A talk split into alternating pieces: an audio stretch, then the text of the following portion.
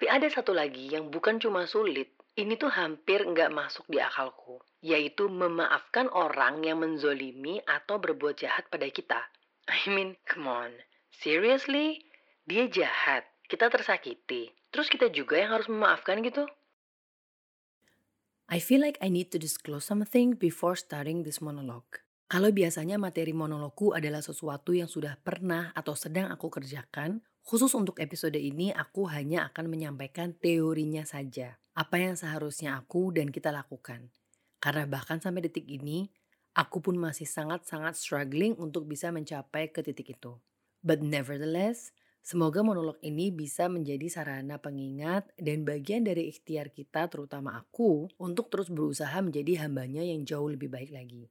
Kalau dulu aku pikir minta maaf atas kesalahanku itu adalah sesuatu yang sulit, ternyata minta maaf atas sesuatu yang bukan menjadi kesalahanku itu lebih sulit. Tapi ada satu lagi yang bukan cuma sulit, ini tuh hampir nggak masuk di akalku, yaitu memaafkan orang yang menzolimi atau berbuat jahat pada kita.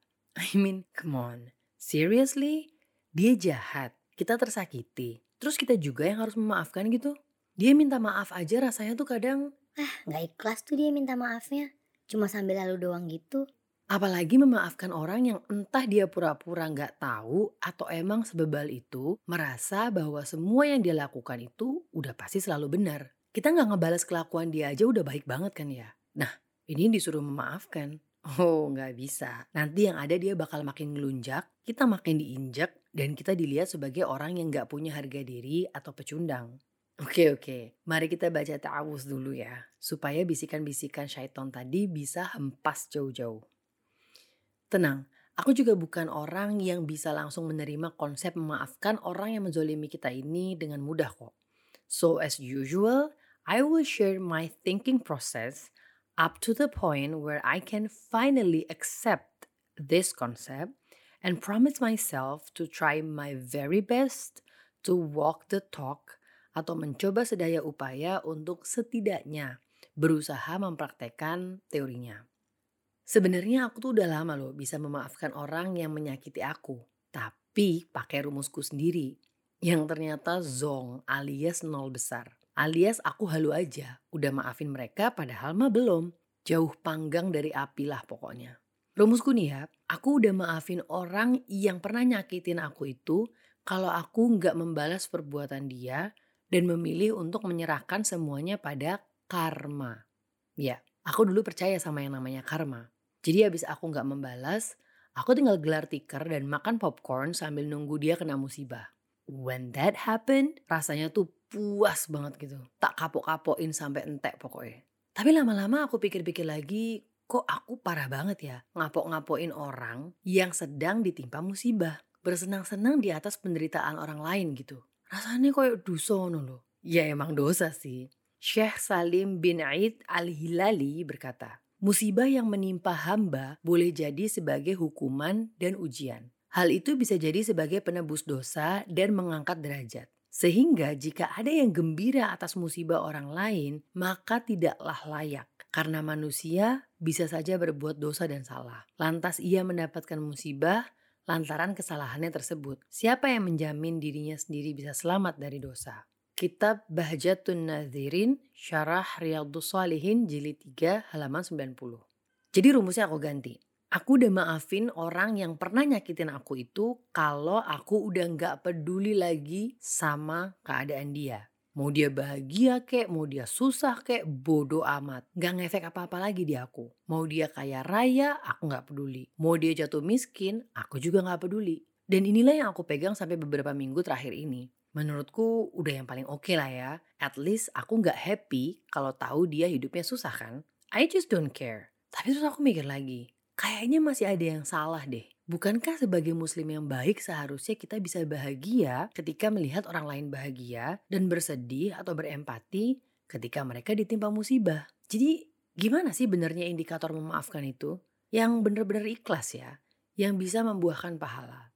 Ada tiga kisah yang terngiang-ngiang di kepalaku saat aku mulai mempertanyakan tentang hal ini. Kisah pertama yang paling gak akan pernah bisa aku lupakan adalah saat Rasulullah Shallallahu Alaihi Wasallam berdakwah di Bukit Taif. Yang seperti kita semua tahu, usaha beliau berakhir dengan orang-orang Taif yang berderet mengusir beliau Shallallahu Alaihi Wasallam dan Zaid bin Harithah sambil melempari dengan batu hingga mengakibatkan luka-luka pada tubuh Rasulullah Shallallahu Alaihi Wasallam. Beliau pun pulang kembali ke Mekah dengan penuh kesedihan.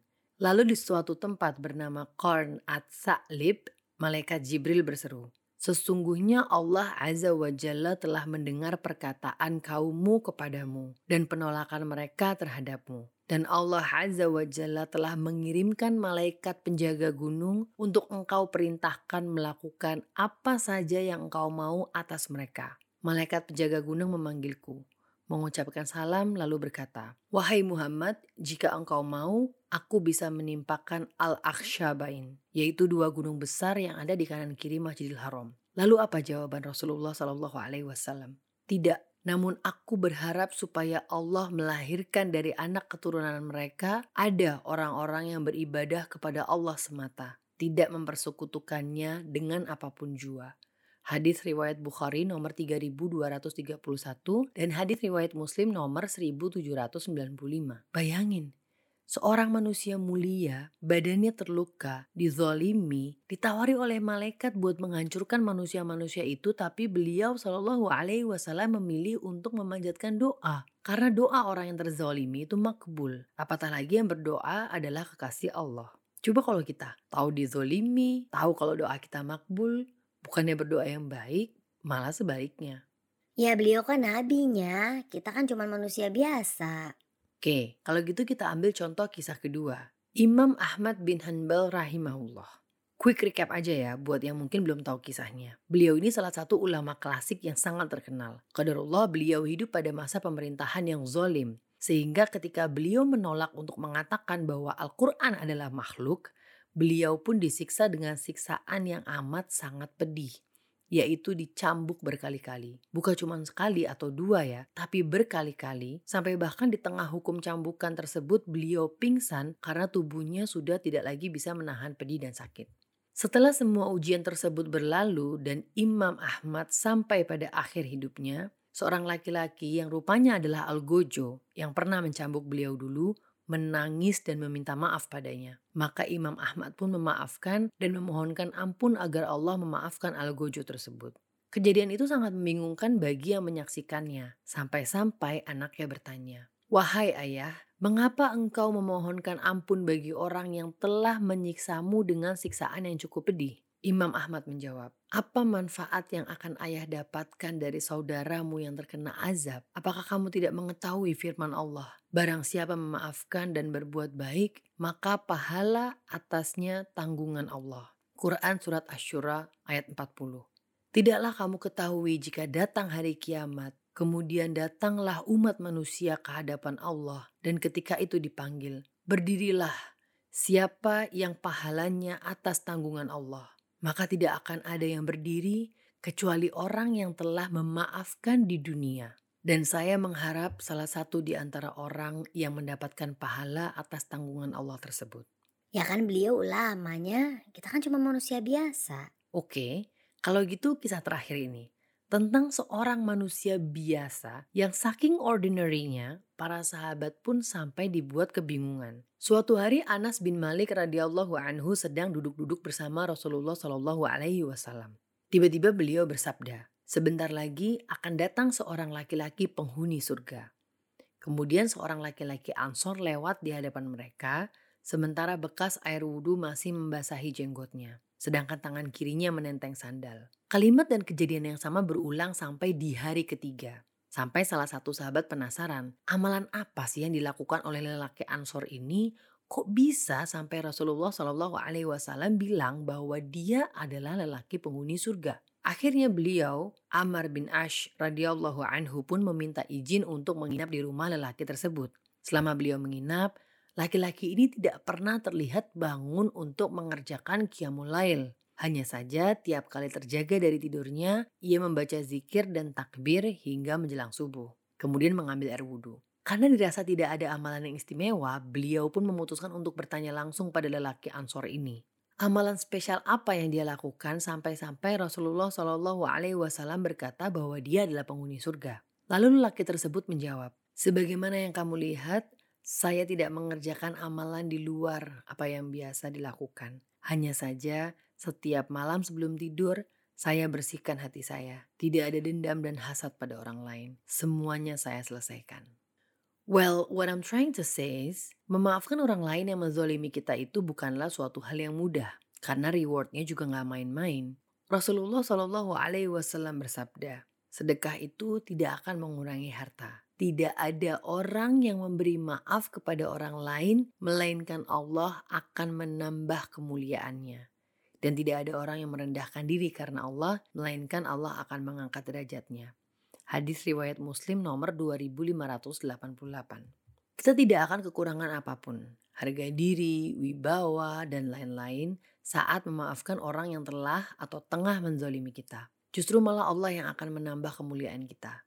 Society bilang, memaafkan orang lain itu untuk meraih kebahagiaan dan ketenangan jiwa kita sendiri. I agree. Tapi kadang kebahagiaan dan ketenangan itu terasa sulit dicapai kalau tujuannya hanya sebatas duniawi. Tapi maafkanlah orang yang menyakiti kita dengan hanya mengharap pahala dan ampunan dari Allah. Dan hendaklah mereka memaafkan dan berlapang dada. Apakah kamu tidak ingin bahwa Allah mengampunimu? Dan Allah adalah maha pengampun lagi maha penyayang. Quran Surat An-Nur ayat 22. Aku bertanya tentang konsep memaafkan ini pada Ustadz Fauzi Hafizahullah. Beliau pun menjawab dengan sebuah kesimpulan yang cukup mudah untuk dipahami. Tingkat memaafkan yang paling rendah itu adalah yang dia tidak membalas dengan ucapan atau perbuatan walaupun dalam hati ingin membalasnya. Hati masih diliputi kekesalan. Tingkatan yang lebih tinggi darinya adalah apabila ia memaafkan lahir dan batin serta tidak menginginkan untuk mengambil pahala darinya di akhirat. Akan tetapi, ia ingin mendapatkan pahala tambahan di akhirat dengan memiliki sifat memaafkan itu tadi. Oh iya, hampir lupa tentang memaafkan mantan. Ini agak special case soalnya dan sering banget dijadikan celah. Ustadz Fauzi juga pernah berpesan, indikator memaafkan mantan itu sebetulnya sama dengan yang udah aku share tadi. Tapi ada yang harus di bold, full caps lock, dan underline. Bukan berarti setelah kita memaafkan terus bisa mengatasnamakan menjalin silaturahmi dengan bermudah-mudah chattingan, ngobrol, ngalor ngidul. Hukum asal interaksi dengan lawan jenis harus tetap diaplikasikan. Tidak ada komunikasi kecuali ada uzur syar'i. Itu pun cukup pendek-pendek aja sesuai kebutuhan urusan pekerjaan misalnya. Gak usah pakai panggilan spesial atau emoticon macam-macam. Allahu yahdi.